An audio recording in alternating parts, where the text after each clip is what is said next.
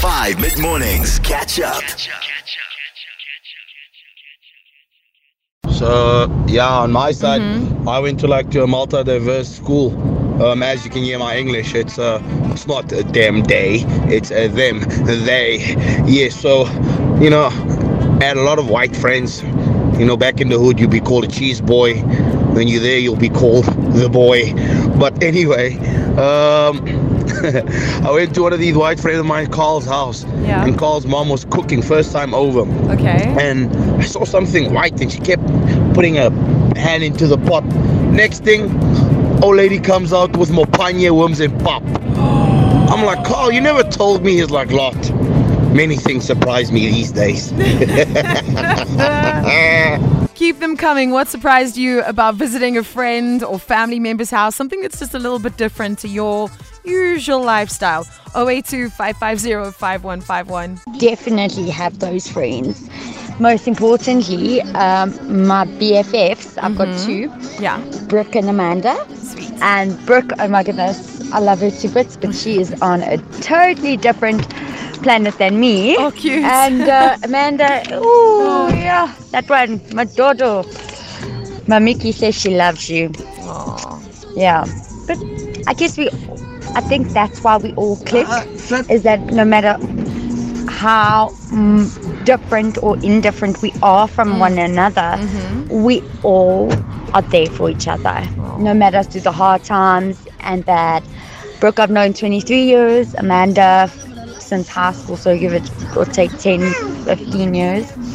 And that is something I'd always cherish. Oh, that's so sweet. Have a- Hey, good morning, Five. Sean here from East London. Hi, yeah, so Sean. a few years ago, uh, maybe 10 years ago, when I was in college, just moved to the city I'm living in, and I walked in Mm-hmm. um, uh, one of my uh, college mates' uh, room to go do an assignment, and Yeah. he had his own aircon in his room. I could not What? believe it for the life of me.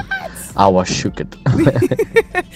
An own air conditioner in a personal room in varsity. I don't even have an air conditioner and I'm a grown adult. Hey, Steffi B. Hi. Yeah.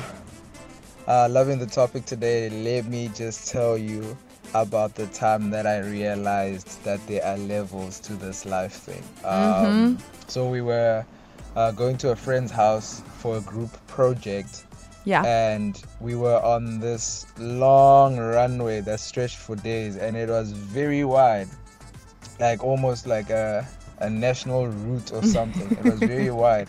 was a driveway. And was we it a driveway? drove driveway? for a good while before Yeah. we got to our friend's House. Uh, actual house.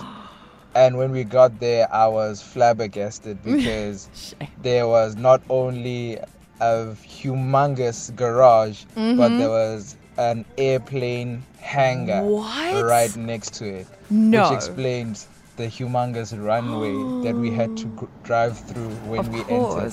At that point, I realized, but no, there are levels to this life thing. There are levels. There are indeed levels to this life thing. I'll take a few more on 082 550 5151. Have you ever gone to someone's house, a friend, a family member, and they've just got something different? It could be something cultural. It could be that they've got something there that you just shook you to your core. An airplane hanger. Wow, could never be me. Catch up on some of the best moments from 5 mid mornings by going to 5FM's catch up page on the 5FM app or 5FM.co.za.